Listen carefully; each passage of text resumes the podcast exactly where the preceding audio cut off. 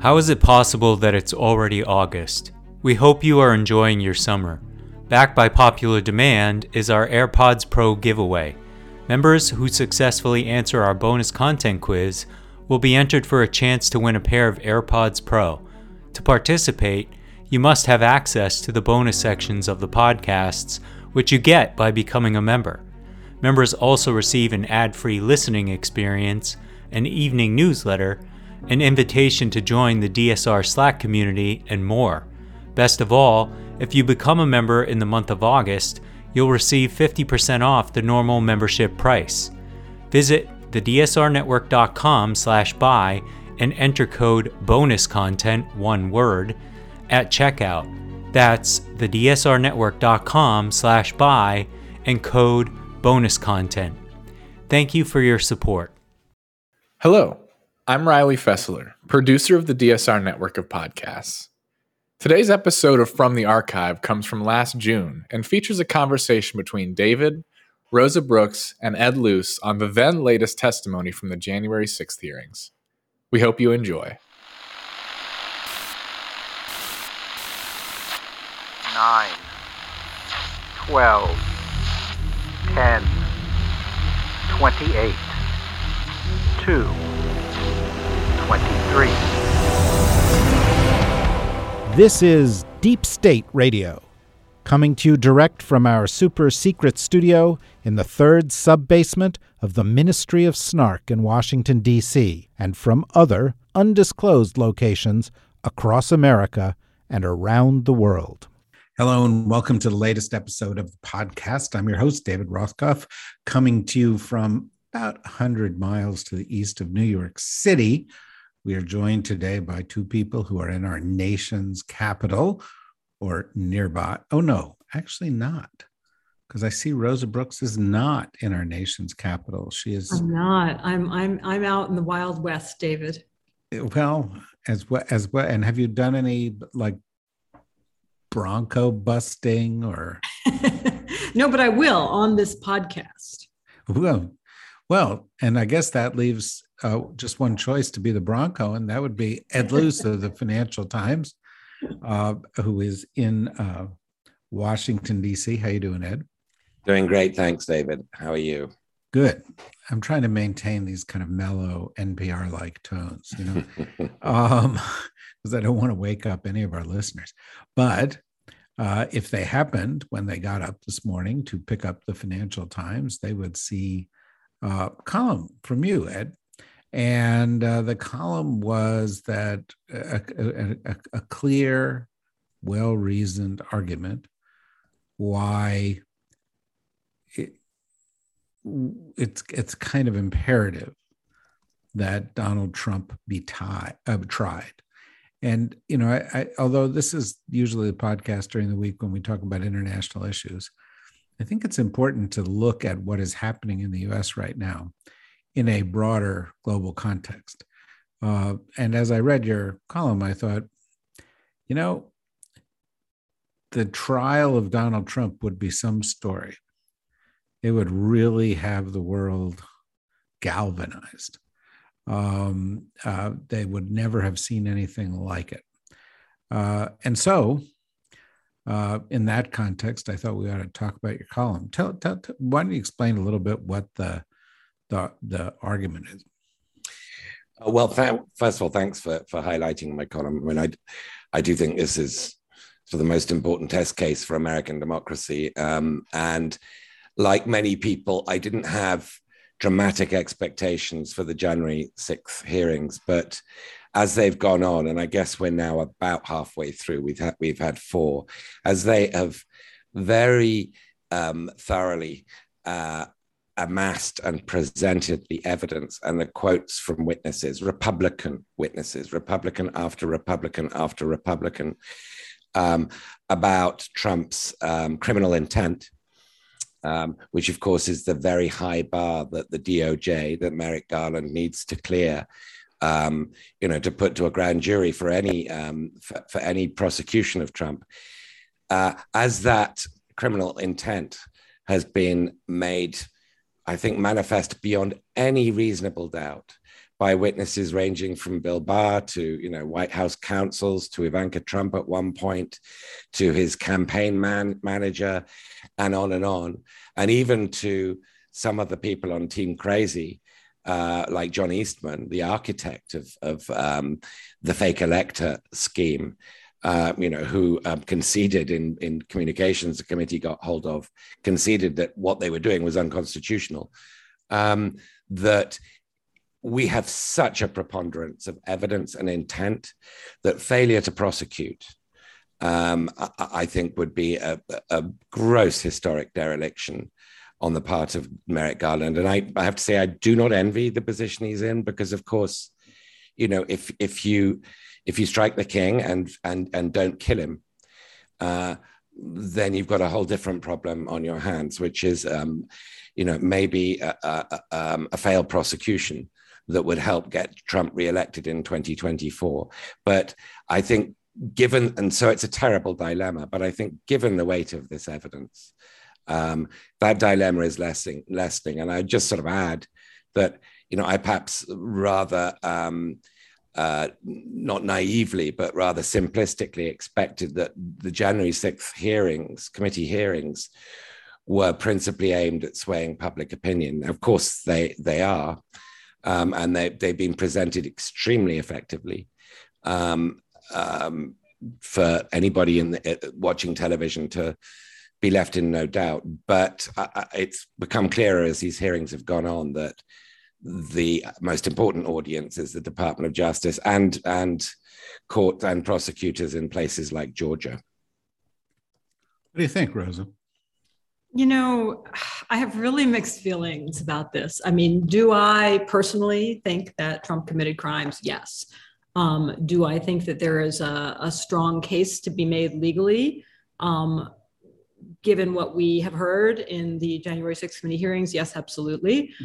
Do I think it is a slam dunk? No. And I do think that there are a lot of barriers to a successful prosecution. Uh, I don't I think I generally think Merrick Garland is being too cautious without good reason. In this case, I think his caution may be justified. I think about the consequences of a trial in which Trump was acquitted, for instance. Um, you know, I think this is one where, even aside from any other concerns, you know, any prosecutor would want to feel like beyond a reasonable doubt they can get a conviction beyond a reasonable doubt right? You know that this is this is the sort of like if you you know if you try to kill the king you better succeed um, because the consequences of failing are are so catastrophic. So i i also think that we as Americans in the Western world in general as well, we, we tend to overvalue uh, legal models of accountability, prosecutorial models, and, and think of that as the only form that matters, you know, as opposed to, you know, when we think about societies that have gone through uh, transitions from autocracy to democracy or that have had to address war crimes of various sorts, you know, there are other models and, and sometimes prosecutions don't work for all kinds of reasons uh, the sort of the truth and reconciliation model is one, or, or depriving people of the ability to participate again in public life. Um, you know, for instance, banning Trump from running for office again. Uh, because he's committed treason against the United States. You know, there are other there are other means of ensuring accountability, and I'm much as I personally would love to see Trump face trial and be convicted. Um, I'm a little worried that it could backfire. Well, let me ask you a follow up question on that before I go back to Ed, because you're an attorney. Um, you I'm a law professor. That's totally different. Pardon me. I'm a law professor. That's totally well, different. Law, okay, I, okay. Better yet, you're a law professor, um, and you participated in a you know lengthy series of discussions prior to the last election about the kind of things Trump might do to undermine it. In fact, you led that discussion. Um, it's something, by the way, I, I, you don't even know this, but you know, in the next book I've written, um, which comes out in October, I, spend a b- bit of time looking at the the process that you guys went to, and um, and you anticipated January sixth as a pivot point, uh, and in in the in this I mean, the, the people who participated in the process did. But let's just take this question of, you know, what if he's acquitted? What do you think the strongest charge against Trump is? Oh, I mean, this the strongest charge is that he essentially tried to bribe and blackmail state level election officials. Number one, I, that would be one of them, into overturning what he knew to be valid election returns, and the other would be that he, under the circumstances, created environment where he this would be harder to prove right? But the, the stuff with mike pence um, uh, you know that he created an environment where he i mean when i think about the analogy actually here to command responsibility in the war crimes and crimes against humanity international criminal law context you know it tends to be did the commander uh, a, a, standard of did the commander know or should have the commander have known that underlings would commit crimes right? It doesn't have to be a standard of did were they expressly ordered? And so i think if hypothetically right if that was the standard here um, for Trump would be there's a pretty strong case to be made that that he he knew or should have known that his words would be construed as a directive to use violence uh, against specific individuals. Um, um, you know, but I also think that I also think that trials are really unpredictable right As when they're when they not when they involve you know poor people of color accused of crimes in which case it's extraordinarily difficult for them to be acquitted and there tend to be plea bargains but when prosecutions involve extremely wealthy and politically powerful white people uh, and trump is the politically powerful wealthy white person extraordinaire um, they're really dicey and i'm not sure it's worth the risk politically. Speaking. Okay, speaking. well, so I'm going to ask you one last follow up, and bear with me here, Ed. But let's take the case you mentioned first, which is interfering at a state level with elections. The President of the United States, Donald Trump, is on the record having called the Georgia Secretary of State, having called, spoken to the Speaker of the Arizona House, and essentially tried to force them into changing the vote. Um, he threatened them. He um, he had his uh, staff do the same. He fired people in the vicinity. He did, you know, I mean, there. It, he said it. We have it on tape. How do you defend against that? How does he get acquitted? You're you're you're forgetting something. I remember my one of my first year law professors saying to me, and you're, you're a law school graduate, saying something about juries. Remember, juries representing the unspoken and sometimes the unspeakable views of the American people. Um, you know, juries do what juries feel like doing. Juries lawfully can nullify and ignore the law. It would be a pretty big gamble for any prosecutor to take to assume that just because from the perspective of you know 97 out of 100 lawyers the evidence is crystal clear that a jury would vote to convict. Okay so ed what do you think given what rosa has just said? Well i'm i'm not a, an attorney still less uh, um, a, a, a, professor of constitutional law um, like Rosa. Well, I mean, that is the correct designation, right, Rosa? Um, but uh, well, she's also the vice dean for institutions. a vice dean for institutions. Yeah. Well, I mean, can't beat that. um, uh, so you know, the word sedition is probably you know one tossed around by lay people without understanding the weight um, that it carries. But um, sedition is you know uh, undermining the Constitution. Uh, and it means you swear an oath. David, when you David's the guy who wrote the book about treason. Right. Um, and so David should be talking about this. Um, but there's that. There's also, um, and so I'd like to ask you about that. What what what is the bar? But but secondly, um, um, the uh, cost of inaction. How high would you put that? The cost of allowing a president to attempt a coup. Quite clearly, this was an attempted coup, and to have no consequences legally.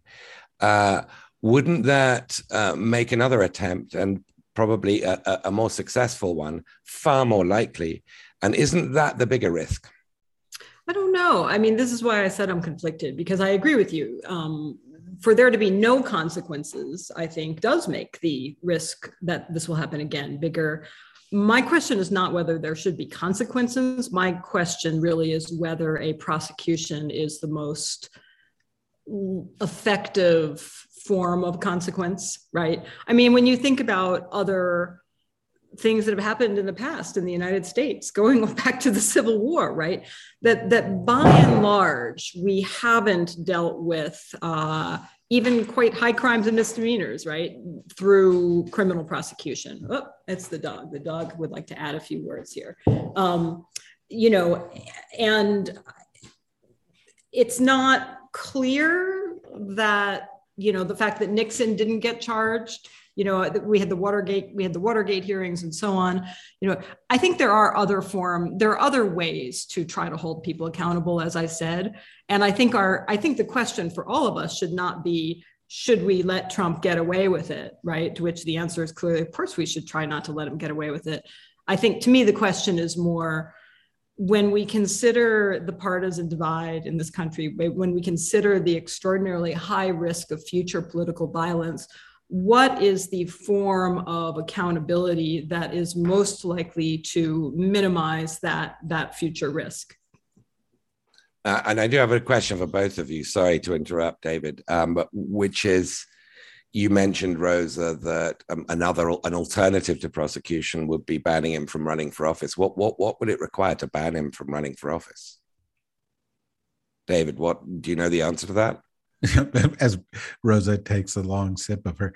Now, the the, the, I, the as far as I know, mm-hmm. uh, he could be banned under what is it, the 13th, 13th Amendment of the 14th Amendment of the Constitution, which says that if you've participated in an insurrection against the United States government, uh, that you you you you can be banned from office. But somebody has to make that judgment, um, and it would presumably be tested in a court, right, Laura, uh, Rosa? Yeah.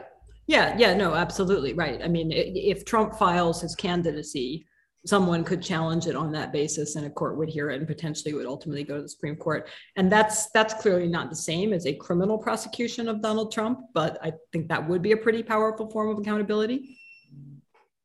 Yeah, it would be. I mean, you know, the, the, of course, the, the most powerful form of accountability is elections.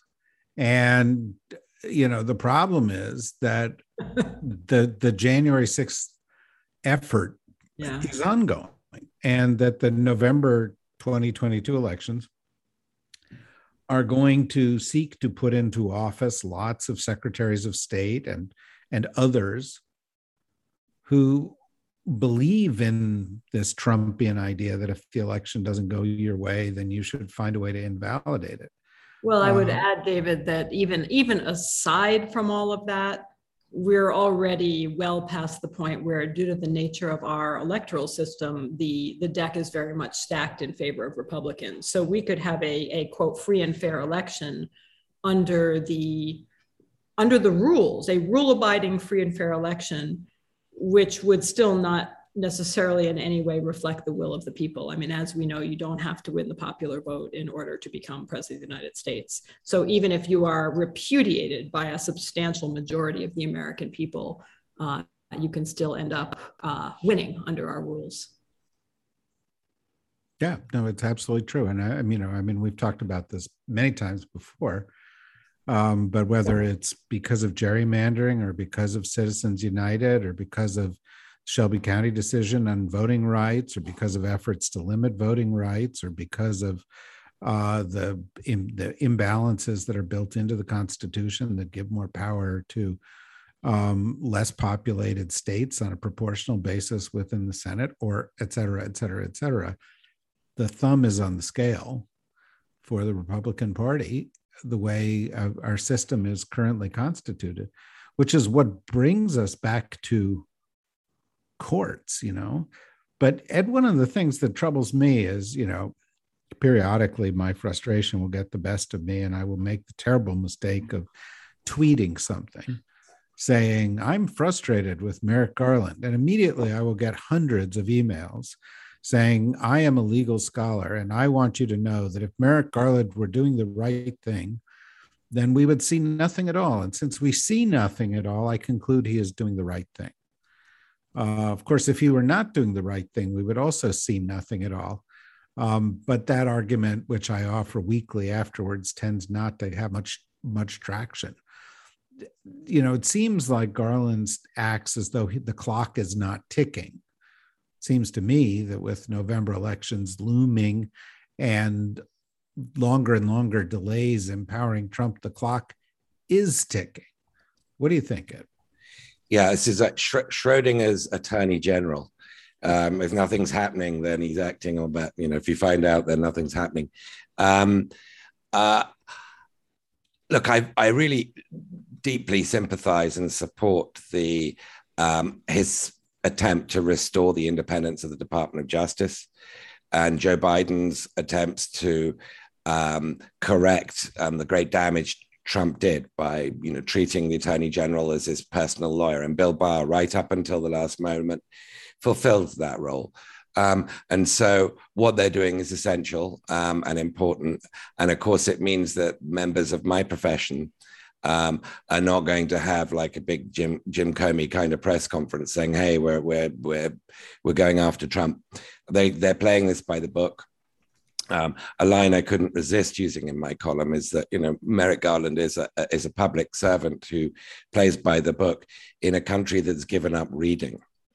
Um, and I, I, I, I'm not sure whether playing by the book is going to be enough for all the reasons set out in your question, David. Um, justice, take the wheels of justice, take their times to, time to turn you cannot launch an action until you've got all your all your evidence in place, all your witnesses in place, that you're absolutely sure of your case. And that, of course, takes time. But to switch to another cliche, justice delayed is justice denied. If this if this goes on too long, even even with the right outcome, um, in my view, which would be a prosecution of Trump, um, then it's not going to be um, as effective. So I do hope that his silence um, means he's um, he's preparing a case, but I, I fear that you know, what Rose has summarized is is a likelier explanation. What do, what do you think about that, Rose? I mean, should he be doing more visibly? Um, is, do you do do you fear not enough is being done? I'll be honest with you. I talk to people who um, used to work at a high level in the Justice Department in this administration, people who know Garland well, people who are in the judiciary, lawyers who prosecute these cases. And a fairly substantial number of them are not sanguine that things are being handled. Um, uh, you, you know that things are being handled as they should be. They feel that that Garland is by nature cautious and perhaps too cautious. I think that's true in general of him. Um, as I said, I mean, I, I think, I, I mean, I can't speak to the internal conversations going on in the Justice Department or the status of their investigations. Uh, from the outside, as I said, this seems to be me to be one where caution is appropriate. Um, at a minimum, you know, I, I, we don't we don't know exactly what they have and don't have. Um, the the downside of the January 6 hearings, you know, is to create just another wild card for any potential prosecution. Um, would be that Trump's defense lawyers could argue that owing to the pre-existing partisan proceedings, it would not be possible for him to get a fair trial, et cetera, et cetera, et cetera. You know, so so that may it, it, may very well be true that the Justice Department and Merrick Garland are currently being cautious for the wrong reasons, and it is almost certainly true that they're frequently too cautious for the wrong reasons. I, again, I think in this particular case, there are some pretty good reasons to be super, super, super careful. And I also think that there are good reasons for them to be super, super quiet until, unless and until they have all of their ducks in a row.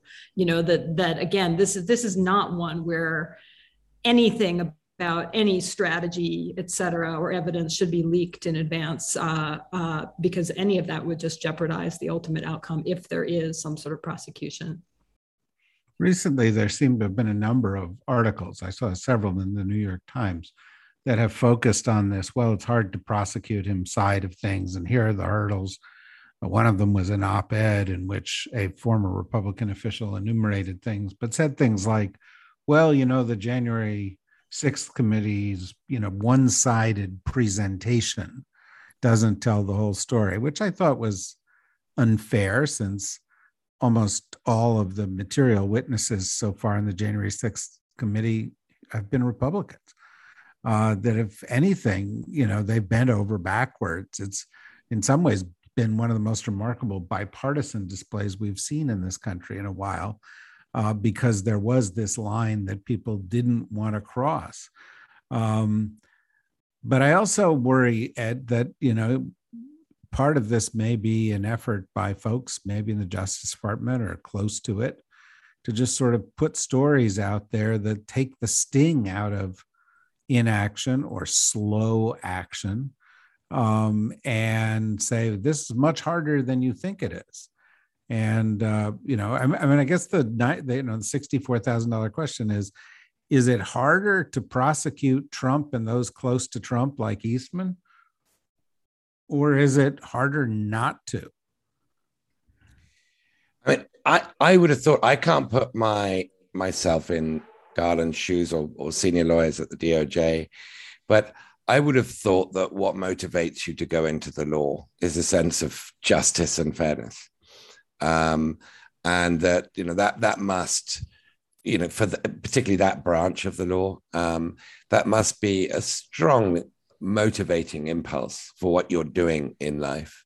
And that it would be very painful to watch the wreckage the vandalism and the potential future cost huge future cost of of this crime attempted crime um, going unpunished um, and you having the means to to correct that. So, but you know, I say this sort of you know uh, de novo behind the sort of veil of ignorance as as uh, as somebody who I, imagine um, if I were a lawyer, um, if I were a constitutional lawyer, that I would want to I would want to play the hero. I would want to be on the right side of defending the republic from attacks by enemies, domestic or foreign. And these are domestic enemies.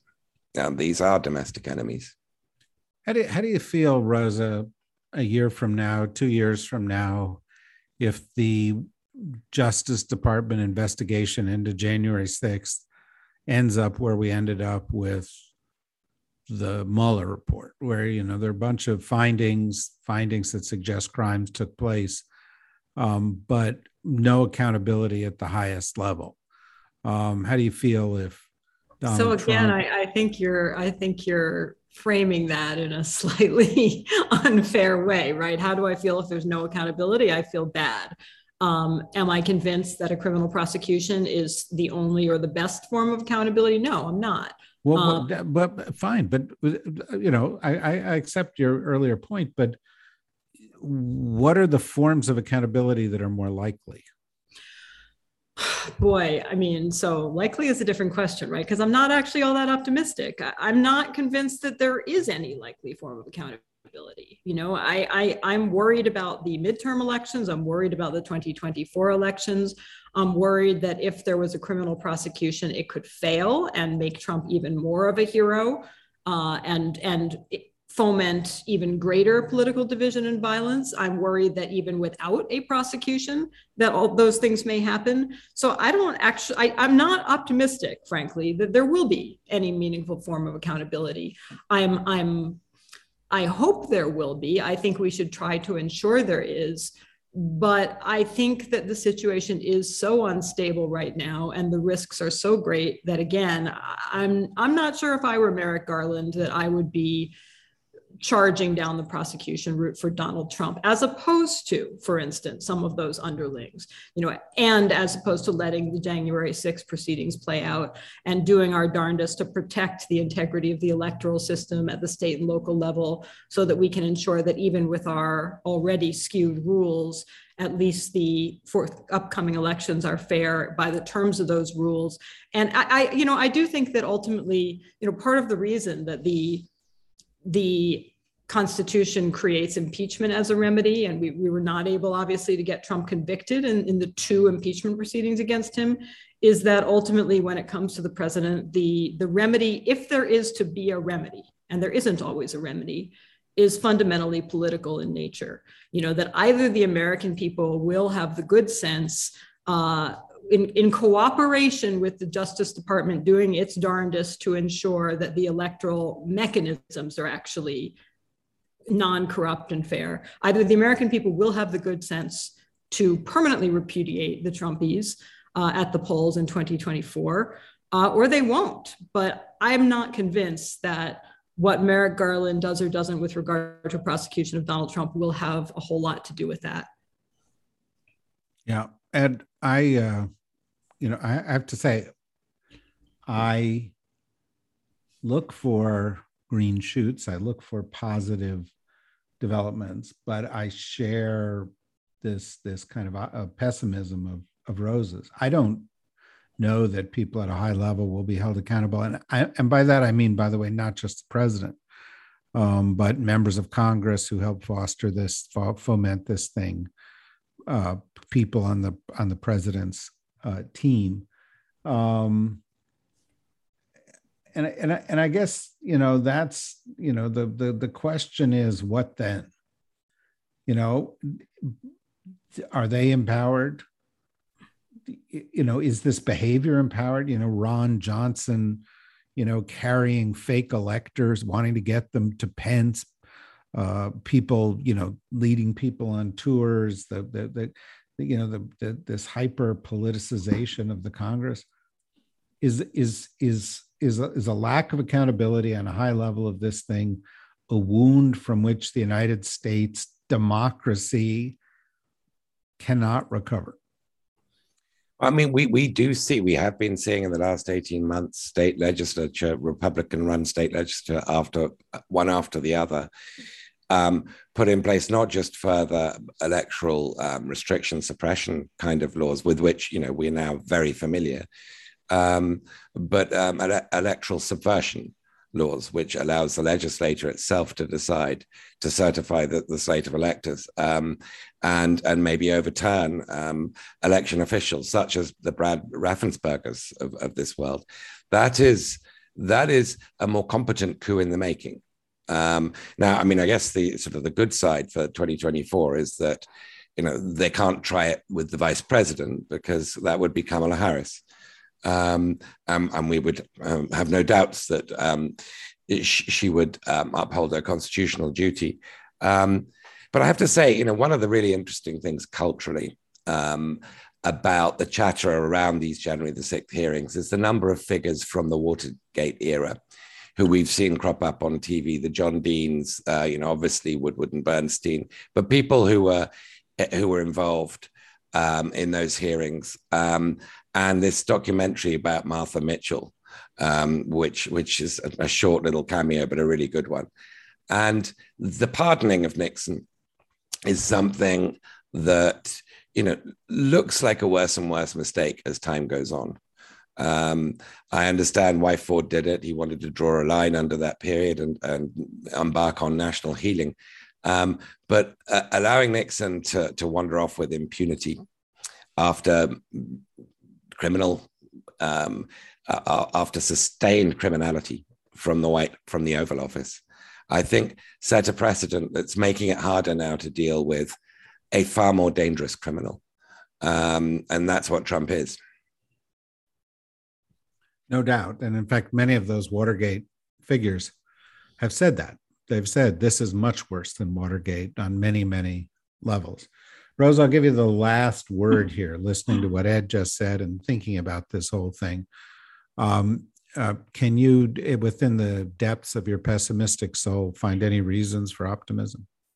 Um, not a whole lot. I mean, the I I, I think that this time around, um, the Democratic Party apparatus is better prepared, is more forewarned uh, of what the Republicans are doing. I think last time around, as you know, as Ed knows, when we did our transition integrity project uh, simulations, we got a lot of responses of like, "Oh, you people are so alarmist. This will never happen. Don't be so ridiculous." You know, and don't don't say this stuff because it'll scare people away from the polls.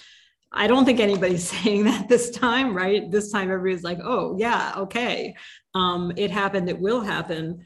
Um, so, so the the one thing that gives me some optimism is that both the Democratic Party apparatus and I think the network of uh, grassroots and national nonprofits that focus on election fairness are are very focused on all this stuff.